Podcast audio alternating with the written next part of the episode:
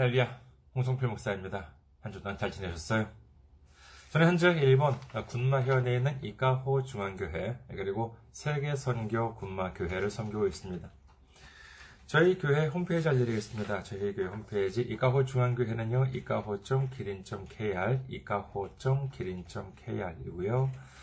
어, 세계 선교 군마교회는 이세사키, 군마현 이세사키시에 있습니다. 그래서 이세사키.기린.kr, 이세사키.기린.kr이 되겠습니다. 아, 저희 교회 홈페이지에 오시면은 아, 저희 교회에 대한 안내 말씀 그리고 주일 설교 말씀을 들으실 수가 있습니다. 아, 그리고 주일 설교 말씀은 동영상 사이트 유튜브를 통해서 시청하실 수도 있으시고 그리고 팟캐스트와 팟빵을 통해서도 음성으로 들으실 수가 있습니다. 그리고 저희 교회 홈페이지에 오시면은요, 어, 매주 전해드리는 주일 설교 말씀을 텍스트로도 보실 수가 있으니까 여러분의 많은 참고가 되시길 바랍니다. 다음으로 어, 기린 선교에 대해서 알려드리겠습니다. 아, 저는 지금 기린 선교회 그리스도의 기 그리고 이웃님 이렇게 해가지고 기린 선교회를 섬기고 있습니다. 아, 저희 기린 선교회 주소는요, 홈페이지 주소는 기린.kr, 기린.kr 또는 기린미션.com입니다. 기린.kr 또는 기린미션.com입니다. 여러분들의 많은 아, 기도 그리고 많은 방문을 기다리고 있겠습니다. 다음으로 저희 메일 주소 알려드리겠습니다. 저희 메일 주소는요, 기린미션 골뱅이 gmail.com, 기린미션 골뱅이 gmail.com 또는 기린 골뱅이 기린 기린.kr이 되겠습니다. 기린 골뱅이 기린.kr입니다. 이것으로 메일을 보내주시면 어, 제가 언제든지 직접 받아볼 수가 있습니다. 다음으로 지난주에 또 귀하게 선교 후원으로 섬겨주신 분들이 계십니다. 아, 민음법, 그 괄호에 거의 민음법까지밖에 안 적혀 있었는데요. 민음법의 박희경님, 그리고 주다혜님, 서재웅님, 어, 예수께 영광님, 어, 그 다음에 이승현님 가지고 계시죠? 이승현, 신병권, 어, 현우, 현수님, 그리고 예인교회의 김영수 목사님께서 귀하게 선교 후원으로 섬겨 주셨습니다. 감사합니다. 여러 가지 많이 이렇게 좀 분주할 수도 있는 정초, 연말 연초인데도 불구하고 이렇게 선교 후원으로 귀하게 섬겨 주시니 얼마나 힘이 되는지 모릅니다. 예수님의 놀라운 축복과 넘치는 은혜가 함께 하시기를 주님의 이름으로 축원드립니다. 다음으로 선교 후원으로 섬겨 주실 분들을 위해 안내 말씀드립니다. 먼저 한국에 있는 은행이지요. KB 국민은행입니다. 계좌번호는 079-21-0736-251입니다. KB국민은행 계좌번호는 079-21-0736-251가 되겠습니다. 다음으로는 일본에 있는 은행으로 섬겨주실 분들을 위해 안내 말씀드립니다. 이는, 아, 이것은 이제 일본에 있는 은행이에요. 군마은행입니다. 아, 지점번호는 190, 계좌번호는 1992256입니다. 아, 군마은행 지점번호는 190, 계좌번호는 1992256이 되겠습니다. 다음으로는 아, 일본의 우체국은행, 유초은행으로 선거주실 분들을 위해 안내 말씀드립니다. 유초은행이고요. 기호는 10450, 그리고 번호는 356-44801, 아, 그리고 전번은 048이 되겠습니다. 유초은행이고요. 기호는 10450, 번호는 356-44801, 그리고 지점 번호는 048이 되겠습니다. 어, 저희 교회는 아직까지 재정적으로 미자립 상태에 있습니다. 그래서 여러분들의 기도와 선교 후원이 큰 힘이 되고 있습니다. 여러분들의 많은 기도, 많은 관심, 많은 참여, 많은 섬김 기다리고 있겠습니다. 오늘 함께 은혜 나누실 말씀 보시겠습니다. 함께 은혜 나누실 말씀 로마서 8장 22절에서 23절이 되겠습니다. 로마서 8장 22절에서 23절 봉독해 드리겠습니다. 피조물이 다 이제까지 함께 탄식하며 함께 고통을 겪고 있는 것을 우리가 아느니라. 그뿐 아니라 또한 우리 곧 성령의 처음 익은 열매를 받은 우리까지도 속으로 탄식하여 양자 될 것 곧 우리 몸의 속량을 기다리느니라. 아멘. 할렐루야. 주님을 사랑하시면 아멘 하시기 바랍니다. 아멘. 오늘 저는 여러분과 함께 로마서 강의 67번째 시간으로서 승리의 확률이라고 하는 제목으로 은혜를 나누고자 합니다. 다시 한번 오늘 말씀을 보시겠습니다. 로마서 8장 22절에서 23절이지요. 피조물이 다 이제까지 함께 탄식하며 함께 고통을 겪고 있는 것을 우리가 아느니라. 그뿐 아니라 또한 우리 곧 성령의 처음 익은 열매를 받은 우리까지도 속으로 탄식하여 양자될 것, 곧 우리 몸의 속량을 기다리느니라. 자, 먼저 22절에 나오는 이 피조물이라고 하는 것은 일부 주석에 의하면은 뭐 사람을 제외한 이 세상 모든 생물과 무생물을 가리킨다라고 하는데 얘는 뭐 지난 시간에 알아보았던 것처럼 그렇게 해석을 하게 되면은 앞뒤가 안 맞게 됩니다. 오늘 22절과 23절을 보더라도 그 문장, 구도를 보면은 서로 이제 22절과 23절이 서로 대조를 이루고 있다라고 하는 사실을 알 수 있습니다. 그렇게 본다면은 22절에 나오는 어, 피조물과 대조를 이루고 있는 단어는 뭐냐 하면은 23절에 나오는 성령의 처음 익은 열매를 받은 우리. 즉, 하나님을 믿고 예수님을 구주로 영접한 우리라고 어, 해야 하겠습니다. 그렇다면 우리와 대조되는 말이 사람을 제외한 이 세상 모든 생물과 무생물이다? 아, 이렇게 하면은요, 문장 구도 자체에 모순이 생기게 되고 맙니다. 따라서 여기에 말하는 이 피조물이라고 하는 말씀은 우리처럼 믿음이 있는 사람과 대조적인 의미를 가지게 되는 것이기 때문에 이 역시 지난 시간에 알아보았던 것처럼 피조물이라고 하는 것은 아직 믿음이 없는 사람들을 가리키는 것으로 보아야 하겠습니다. 23절을 보면은요, 우리를 가리켜 성령의 처음 익은 열매를 받았다라고 합니다. 생각해 보면은요, 이는 참 우리에 대한 최고의 수식어가 아닐까라고 생각을 합니다. 예수님께서는 성령님에 대해서 다음과 같이 말씀하십니다. 요한복음 14장 16절에서 17절. 내가 아버지께 구하겠으니 그가 또 다른 보혜사를 너희에게 주사 영원토록 너희와 함께 있게 하리니 그는 진리의 영이라 세상은 능히 그를 받지 못하나니 이는 그를 보지도 못하고 알지도 못함이라. 그러나 너희는 그를 아나니 그는 너희와 함께 거하시며 또 너희 속에 계시겠습니다. 요한복음 15장 26절 내가 아버지께로부터 너희에게 보낼 보혜사 곧 아버지께로부터 나오시는 진리의 성령이 오실 때 그가 나를 증언하실 것이요 요한복음 16장 7절. 그러나 내가 너희에게 실상을 말하노니 내가 떠나가는 것이 너희에게 유익이라. 내가 떠나가지 아니하면 보혜사가 너희에게로 오시지 아니할 것이요. 가면 내가 그를 너희에게로 보내리니라고 말씀을 하십니다. 성령님, 곧 하나님으로부터 나오시는 진리의 영은 새로 생긴 것이 아니라 창세 전부터 계셨습니다. 그러나 예수님 이전에는 성령님이 우리와 함께 계시지 않았어요. 예수님의 십자가 이후에 예수님께서 부활하시고 하늘로 오르신 후에야 예, 성령님이 우리에게 임하셔서 이제는 우리가 언제 어디에 있더라도 우리는 하나님과 함께 할 수 있고 예수님과 함께 할 수 있게 되었다라고 하는 사실을 믿으시기를 주님의 이름으로 축원합니다. 민수기 3장 13절에서는 하나님께서 다음과 같이 말씀하십니다. 민수기 3장 13절. 처음 태어난 자는 다 내 것이면 내가 애굽 땅에서 그 처음 태어난 자를 다 죽이던 날에 이스라엘의 처음 태어난 자는 사람이나 짐승을 다 거룩하게 있으니 그들은 내 것이 될 것입니다. 나는 여호와이니라. 하나님께서는 처음 난 것을 대단히 중요하고 거룩하게 여기고 계십니다. 그것은 바로 그만큼 소중하다라고 하는 의미가 담겨져 있기 때문입니다.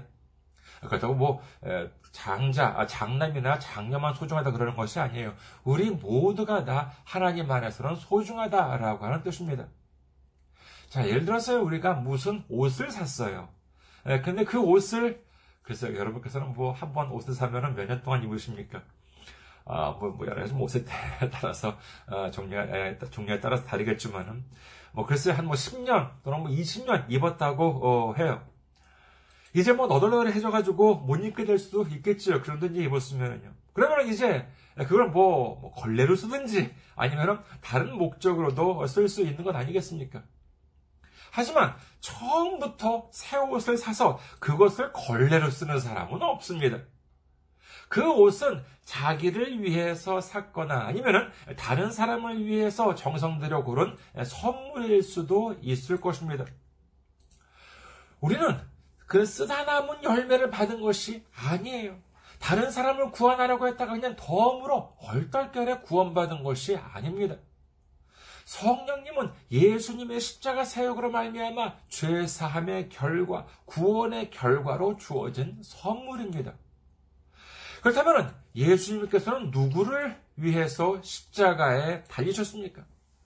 이는 우리 이웃, 정말 훌륭한 우리 주변에 있는 사람을 구원하시기 위해서 십자가 달리셨고, 어쩌다가 재수 좋게 그 사람 옆에 있어서 덩달아 나까지도 덤으로 구원을 받았다라고 하는 것이 아니에요. 아니면 뭐 쓰다람은 하나님의 은혜로 구원을 받은 것도 아닙니다. 그것은 바로 우리 자신을 위해서, 나 하나를 위해서 예수님께서는 십자가에 달리시고 이로 말미암아 하나님께서는 나 하나를 위해 첫 열매로 성령님을 부어 주셨다라고 하는 사실을 믿으시기를 주님의 이름으로 축원합니다. 오늘 본문 중 22절을 보시겠습니다. 로마서 8장 22절. 피조물은 다 이제까지 함께 탄식하며 함께 고통을 겪고 있는 것을 우리가 아느니라. 피조물, 그러니까 믿음이 없는 사람들은 탄식하면서 고통을 겪고 있다라고 합니다. 야고보서 4장 14절 내일 일을 너희가 알지 못하는도다. 너희 생명이 무엇이냐? 너희는 잠깐 보이다가 없어지는 안개니라. 많은 사람들은 하루하루 피곤한 삶을 살아갑니다. 어디서 왔다가 어디로 가는지도 모르는 삶을 살아갑니다. 믿음을 알지 못하고 예수님을 알지 못하는 삶은 비바람이 몰아치는 광활한 바다에서 돛대도 없이 나침판도 없이 바람이 불어오는 대로 파도가 몰아치는 대로 오르락 내르락 좌우로 흔들립니다. 이와 같은 고통에 괴로워하고 탄식하고 있다. 이렇게 성경은 기록하고 있습니다. 자, 그렇다면 반면에 하나님의 놀라운 은혜, 예수님의 넘치는 은혜를 받은 우리라고 한다면 우리의 삶은 좀 나아져야 하지 않겠습니까? 비가 오나 눈이 오나 우리 앞에 어떤 시련이 닥쳐온다 하더라도 우리 입에서는 기쁨과 감사와 찬송이 넘쳐 나와야 하지 않겠습니까? 하지만 네, 그것이 사실이냐라고 하는 것이지요. 오늘 23절도 보십시오. 로마서 8장 23절 그뿐 아니라 또한 우리 곧 성령의 처음 익은 열매를 받은 우리까지도 속으로 탄식하여 양자될 것 곧 우리 몸의 속량을 기다리느니라. 오늘 말씀에 의하면 우리도 역시 탄식을 한다 이렇게 성경 기록합니다. 요한계시록 7장 17절 이는 보좌 가운데에 계신 어린 양이 그들의 목자가 되사 생명수 샘으로 인도하시고 하나님께서 그들의 눈에서 모든 눈물을 씻어 주실 것입니다. 우리가 장차 이 세상에서 생을 마감하고 주님의 십자가 보혈의 능력으로 말미암아 아버지 하나님의 나라에 들어가게 된다면은 하나님의 자녀된 우리는 모든 슬픔과 고통에서 벗어나고 하나님께서는 눈물을 씻어 주시겠지만은 아직 이 땅에서 살아가고 있는 상황이라면은요. 우리도 역시 탄식할 때가 있다는 것입니다. 그러면 믿음이 있는 우리는 힘들고 괴로울 때 탄식한다는 것은 잘못된 것인가요? 적어도 믿음이 있는 사람이라면 힘들고 어렵더라도 항상 웃음을 잃지 않고 기뻐하면서 살아가야지만 되는 것입니까? 어려움을 당할 때 탄식을 하는 것은 믿음이 부족해서인가요? 가끔 보면은 우리 인생을 달리기, 달리기, 그것도 이제 마라톤으로 비유하기도 하지요. 빌립보서 3장 14절에 보시면은요, 벽태를 향하여 그리스도 예수 안에서 하나님이 위에서 부르신 부름의 상을 위하여 달려가노라. 라고 되어 있습니다. 이 사도 바울도 우리의 삶이라고 하는 것을 표대를 향해서 달려가는 삶으로 비유를 했습니다. 자, 그렇다면은요, 어, 한번 생각해 보시겠습니다. 우리의 인생이 표대, 즉 결승점을 향해서 달려가는 것이라고 한다면 그 달려가는 모습은 어때야만 할까요? 예수님을 믿지 않는 사람들은 힘들고 어려운 삶을 살아가지만은 예수님을 믿는 사람, 믿는 사람의 삶은 항상 기쁨과 즐거움으로 넘치기만 하는 삶이라고 생각하십니까? 만약에 그게 사실이라면요, 자신의 삶 속에서 어려움이나 슬픔이 닥쳐오게 된다면은, 이는, 아, 나는 뭐 믿음이 부족해서거나, 아니면은 뭔가 신앙에 문제가 있어서 잘못되고, 잘못되고 있다 라고 하는 뜻이라고 할 수 있지 않겠습니까? 바로 이와 같은 잘못된 인식 때문에 우리의 믿음이 더욱 힘들어질 때가 있는 것입니다. 마라톤이 예, 올림픽 같은 대회에서 본다면요 달리는 선수들은 뭐 수십 명에 예, 지나지 않습니다만은 뭐 뉴욕 마라톤이나 보스턴 마라톤, 호노루루 마라톤 뭐 이런 뭐 세계적인 마라톤 대회를 본다면은요 그 참가 인원수가 몇만 명에 달한다고 합니다. 그 많은 사람들 중에서 우승의 영광을 안는 사람들은 몇 명이겠습니까? 우승 1등을 하는 사람은 몇 명이에요? 예, 딱 한 사람 음, 뿐입니다. 그러면은 그 우승하는 선수는 아주 편안한 마음으로 달리고 있을까요? 마라톤에서 이 달리는 거리는 일반적으로 42km가 넘지요. 42.195km라고 하는데 뭐 42km가 넘습니다. 근데 다른 사람들은 막 힘들어 하면서 달리는데 반면에 그 우승하는 선수는 출발부터 골인을 할 때까지 막 웃으면서 그 42km를 달립니까? 아니에요. 그렇지가 않습니다. 거기서 함께 달리고 있는 선수들은 모두가 다 힘들어 합니다. 그게 이상한 것이 아니에요. 시편 23편 4절 내가 사망의 음침한 골짜기로 다닐지라도 해를 두려워하지 않을 것은 주께서 나와 함께 하십니다. 내가 지팡이와 막대기가 아, 주의 지팡이와 막대기가 나를 안위하시나이다 라고 기록을 합니다. 우리는 우리의 삶 속에서 어쩔 수 없이 사망의 골짜기, 음침한 골짜기를 통과할 때도 있습니다. 그러나 그때마다 주님께서 지팡이와 막대기로 우리를 지켜주시고 인도해 주신 줄 믿으시기를 주님의 이름으로 축원합니다. 믿음이 있는 우리도 힘들고 어려울 때는 탄식을 하게 됩니다. 그게 이상한 것이 아니에요. 하지만 차이가 있습니다. 그 차이가 뭐냐 하면은 그 탄식 속에 소망이 있느냐 없느냐 하는 바로 그 차이인 것입니다. 우리가 십자가를 믿는다. 십자가의 능력, 예수님의 십자가의 능력을 믿는다라고 하는 것이 무엇인지를 다시 한번 원점으로 돌아가서 생각해 보겠습니다. 모세가 이스라엘 백성을 이끌고 자 광야로 나왔습니다. 그러면은 하나님께서 명하셔서 어, 그렇게 한 것인데 그러면은 모든 일들이 다 일사천리로 풀려야 하지 않겠습니까? 그런데 그렇지가 않아요. 당장 가다가 보니까는 눈앞에 뭐가 가로막혀 있습니까? 네, 그렇습니다. 홍해바다가 가로막혀 있습니다. 그런데 그럼 뒤에는 어떻대요? 출애굽그 14장 6절에서 7절 바로가 곧 그의 병거를 갖추고 그의 백성을 데리고 갈새 선발된 병거 600대와 애굽의 모든 병거를 동원하니 지휘관들이 다 거느렸더라. 이스라엘 자손들 뒤에서는요, 애굽 왕인 바로가 친히 최정예 부대와 모든 병거를 이끌고 쫓아오고 있습니다. 당시 모세와 함께 하고 있었던 사람들이 뭐한 몇십 명 정도라면은요, 어디 무슨 뭐 숨어 볼 수도 있었겠습니다만은, 그때 이스라엘 자손들은 성인 남성만, 전쟁을 할 수 있는 성인 남성만 60만 명이 넘었다고 합니다. 그러면 남녀노소를 다 합치면은요, 대략 한 200만 명 정도가 되는 그 규모였다. 이렇게 신학자들은 보고 있습니다.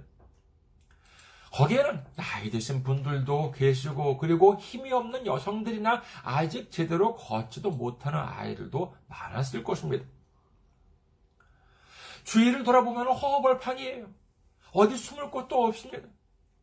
이렇게 외부적인 어려움이 생기면은요, 좀 자기들끼리라도 좀 이렇게 서로 협조를 하고 단결을 해야 하지 않겠습니까? 그런데 이스라엘 자손들은 어떻게 했습니까? 출애굽기 14장 11절에서 12절. 그들이 또 모세에게 이르되 애굽의 매장지가 없어서 당신이 우리를 이끌어내어 이 광야에서 죽게 하느냐? 어찌하여 당신이 우리를 애굽에서 이끌어내어 우리에게 이같이 하느냐? 우리가 애굽에서 당신에게 이른 말이 이것이 아니냐 이르기를 우리를 내버려 두라 우리가 애굽 사람을 섬길 것이라 하지 아니하더냐 애굽 사람을 섬기는 것이 광야에서 죽는 것보다 낫겠노라 참 그들은 도움이 안 됩니다. 이렇게 막 불평 불만을 막 해요. 예전에 어느 외국에서 한국 음식점을 운영하는 분한테서 이런 말씀을 들은 적이 있습니다. 거기 그 외국에 그 사는 한국 교민들은 그 외국 현지에 있는 마트에 가면 말이 안 통하니까 뭐 불만이 있더라도 말을 못한다, 말을 안 한대, 뭐, 못한대요. 그러다가 한국 마트에 오면은요, 그 을훈을 뭐 다 토해내는 것처럼 자기들한테 이런저런 것들을 트집 잡아서 따진다는 거예요. 그래서 이게 참 힘들다라고 하는 말씀을 들은 적이 있습니다. 당시 이스라엘 자손들은 애굽에서 수백 년 동안 노예로 살아오면서 자기들을 지배하고 있던 애굽 사람들한테는 찍소리도 못하고 살아오다가 이제 같은 이스라엘 자손인 모세한테는 협전은그냥 무슨 뭐 본물이라도 터진 것처럼 불평 불만을 쏟아냅니다. 자 뒤에서는 애굽 최정예 부대가 쫓아오고 있습니다. 앞에는 홍해바다가 가로막혀 있습니다. 인간적인 생각으로 본다면요 이후의 결말은 어떻습니까? 더군다나 뭐 이스라엘 백성들은 불평불만을 해요. 자, 이후의 결말, 인간적인 생각으로 어떻게 되느냐? 한번 예상을 해보겠습니다. 경우의 수를 한번 따지고 본다면 어떻게 될까요? 1번. 이스라엘 자손들이 항복하고 또다시 애굽으로 끌려가서 노예 생활로 돌아간다. 2번. 목숨을 걸고 싸우다가 정말 결사항전 인정 못해 목숨을 걸고 싸우다가 살기가 등등한 애굽 군대에 의해 이스라엘 자손들에게 몰살당한다. 3번. 이스라엘 자손들이 홍해 바다로 뛰어들어 다 빠져 죽는다. 뭐, 이 외에 어떤 가능성이 있겠습니까? 그러나, 하나님께서는 이 부정적인 경우의 수, 부정적인 경우의 수, 이 부정적인 가능성을 다 지워주셨습니다. 그리고 아무도 생각할 수 없는 방법, 홍해를 가르는 기적을, 기적을 행해 주심으로 인해서 이 추격해오는 애국 군대들을 모두 멸망시키시고 그리고 200만이 넘는 남녀노소 이스라엘 자손들을 모두 구원해 주셨다라고 하는 사실을 믿으시기를 주님의 이름으로 축원합니다. 우리가 마라톤 대회에 출전하게 되었다고 생각해 보겠습니다. 일단 뭐 그냥 동네 마라톤이라고 하더라도 갑자기 뭐 42km를 넘는 거리를 달리는 것 자체가 어렵지 않겠습니까? 말이 42km지 성인 평균 걷는 속도가 걷는 속도가 시속 4km 정도라고 해요. 그러면은요, 시속 4km라고 하는 것은 1시간에 4km를 간다는 것인데, 그러면 이 42km를 시속 4km를 달린다, 걷는다고 하면, 걷는다고 한다고 그러면 10시간이 넘게 쉬지 말고 걸어야 하는 거리가 이 42km입니다. 그러면 걷는 속도의 두 배로 달린다 하더라도 5시간 이상이에요. 근데 대회 주최 측에서도 뭐 모든 사람들이 완주할 때까지 무제한으로 뭐 밤새도록 기다릴 수는 없는 노릇이잖아요. 그래서 대체적으로 본다면 이 거리를 적어도 한 4시간 이내에는 달려야 한다라고 합니다. 자, 마라톤 대회가 내일이에요. 기권할 수가 없어요. 반드시 참가해야 합니다. 여러분들 마찬가지입니다. 반드시 참가해야 돼요. 근데 함께 달리는 선수들은 누구냐? 각 나라 국가대표급 선수들이에요. 이제 내일 아침 9시 출발입니다. 여러분께서는 그러면 이 결말에 대해서 어떻게 생각하십니까? 여러분께서는 우승하실 수 있으시겠어요? 1등을 하실 수 있으실 것 같으십니까? 사실 인간적으로 본다면요 중학교 육상부 학생들과 겨뤄도 이길 수 있는 확률은 거의 없습니다. 제가 지난주에 그 교회를 향할 때 차로 이제 가는데 무척 추웠어요. 바람도 많이 부는데. 근데 신호등에 이렇게 기다리고 있으니까는요, 저쪽에 한 수십 명의 중학생인지 고등학생인지 하는 학생들이 모여서 단체로 이렇게 그 운동부 차림으로 뛰어가더라고요. 그 바람이 춥고 어, 바람이 불고 추운 주일날 아침부터 그렇게 열심히 육상부 운동을 합니다. 근데 그런 학생들과 우리 정말 음, 평소에 연습도 안 해본 그러한 사람들이 달려가지고 이길 수가 있겠습니까? 그런데 마라톤 국가대표급 선수들과 겨뤄서 1등을 해요? 이건 뭐 1%도 아니에요. 우리의 생각으로는 절대로 불가능합니다. 현실적으로 보았을 때 우리가 예상할 수 있는 가능성은 아무리 생각을 해보아도 결론은 하나, 절대로 우승을 할 수 없다입니다. 그러나 주님은 뭐라고 말씀하십니까? 누가복음 8장 50절 전반부 예수께서 들으시고 이르되 두려워하지 말고 믿기만 하라. 그렇습니다. 예수님께서는 두려워하지 말고 믿기만 하라. 이렇게 말씀을 하십니다. 빌보서 4장 13절 내게 능력 주시는 자 안에서 내가 모든 것을 할 수 있느니라. 잠언 3장 5절 너는 마음을 다하여 여호와를 신뢰하고 네 명철을 의지하지 말라. 이 말씀은 무엇입니까? 우리의 머리로 우리의 힘으로 하려고 한다면 불가능하지만 하나님을 의지하면 예수님을 의지하면 그리고 성령님을 의지하기만 하면은 능히 모든 것을 이루어 주시는 줄 믿으시기를 주님의 이름으로 축원합니다. 인생에서 힘들고 어려움을 당할 때 이럴 때는 우리는 홍해 바다를 떠올려야 하겠습니다. 이스라엘 자손들이 살아남을 확률은 0%, 이스라엘 자손들이 멸망할 확률은 100%였습니다. 그러나 하나님께서는 어떻게 해주셨는가 하면 간단합니다. 이스라엘 자손들이 멸망할, 확률, 멸망할 확률, 100%인 확률들을 하나하나 지워주셨습니다. 이스라엘 자손들이 애국 군대들에게 죽임을 당할 확률도 지워주시고 홍해 바다에 빠져서 죽어버리는 확률도 지워주셨습니다. 그리고 또다시 애굽으로 끌려가서 노예로 노예가 되는 그와 같은 확률도 다 지워주셨어요. 이처럼 100%였던 이스라엘 자손들이 멸망당할 확률들을 완전히 다 지워주셨다면 마지막에는 무엇이 남습니까? 이스라엘 자손들이 멸망당하고 다시 노예로 끌려갈 확률을 100%에서 0%로 만들어 주셨어요. 그러면 이스라엘 자손들이 승리할 확률밖에는 안 남는다는 것입니다. 이스라엘 자손들이 구원받는 확률밖에는 안 남는 것이에요. 내일 우리가 달려야 할 마라톤 경기의 결말을 우리는 어떻게 예상할 수 있을까요? 1번, 시간 초과로 결승점을 통과하지 못한다. 내가 낑낑 매가지고 딱 도착해 보니까는 집에 다 가버리고 아무도 없어요. 2번, 제일 꼴찌로 근근히 쩔룩거리면서 어, 결승점을 통과한다. 3번, 달리기는 도중에 다리에 쥐가 나가지고 기권한다. 4번, 달리고 있으니까는 다리에 힘이 풀려서 넘어져가지고 앰뷸런스로 실려간다. 5번. 뭐 목이 마른데 뭐 마실 물이 없어가지고 뭐 못 마셔가지고 뭐그 목말라가지고 결국 뭐 뻗어버린다. 뭐 등등등. 뭐 아무리 머리를 짜내고 굴려봐도 현실적으로 본다면 내가 우승을 할 수 있는 방법이 없어요. 우리가 내일 경기에서 질 확률은 100%, 이길 확률은 0%입니다. 모든 경기가 끝나고 많은 사람들 앞에서 챙피를 당할 확률은 100%이고 우리가 우승을 해서 시상대 제일 높은 곳에 오를 확률은 0%예요. 하지만 우리를 위해서 예수님께서는 어떻게 해주셨다고 성경을 기록합니까? 이사야 53장 4절에서 5절 그는 실로 우리의 질고를 지고 우리의 슬픔을 당하였거늘 우리는 생각하기를 그는 징보를 받아 하나님께 맞으며 고난을 당한다 했노라.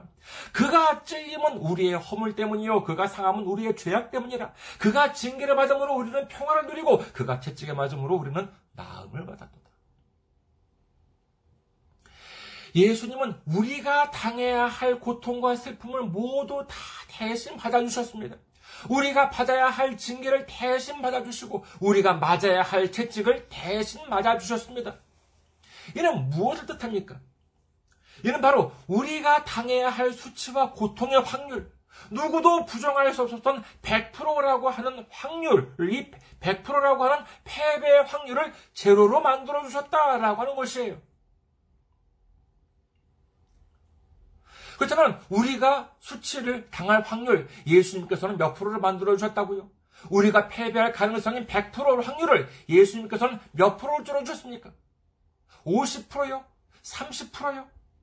만약에 우리가 패배하고 멸망하고 수치를 당할 확률을 예수님이 1%라도 남겨 주셨다고 한다면 이런 예수님의 십자가는 불완전한 십자가요. 예수님의 보혈은 불완전한 보혈이다라고 하는 뜻이 되고 맙니다. 그러나 예수님께서는 우리가 받아야 할 모든 수치와 고통과 고난을 100% 대신 다 받아주심으로 인해서 우리가 당해야 할 모든 패배를 0%로 만들어 주셨다라고 하는 사실을 믿으시기를 주님의 이름으로 축원합니다.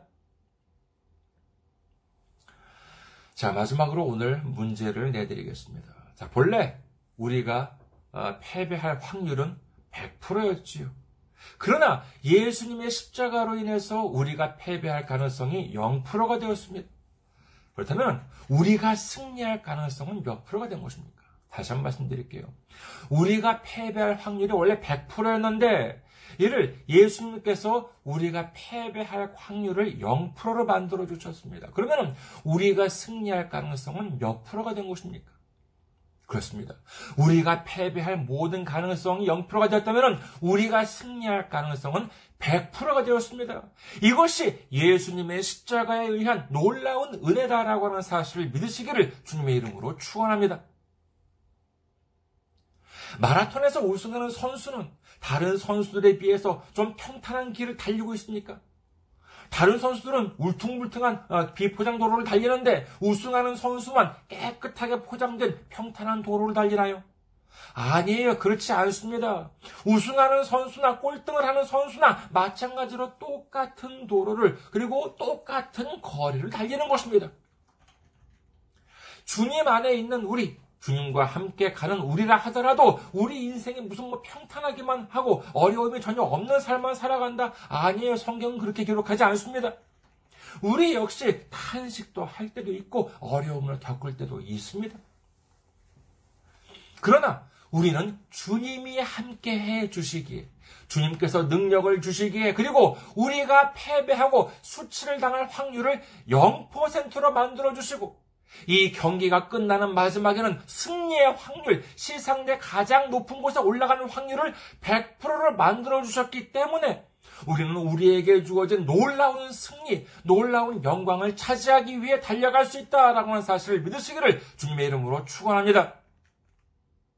야고보서 1장 12절을 보시겠습니다. 야고보서 1장 12절.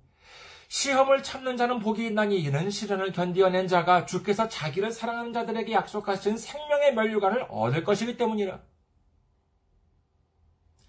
지금 당장은 힘들고 어렵더라도 주님께서 우리를 위해 예비해 주신 승리의 면류관, 생명의 면류관을 받는 그날까지 주님과 함께 힘차게 달려가는 우리 모두가 되시기를 주님의 이름으로 축원합니다. 감사합니다. 항상 승리하시고 건강한 모습으로 다음 주에 뵙겠습니다.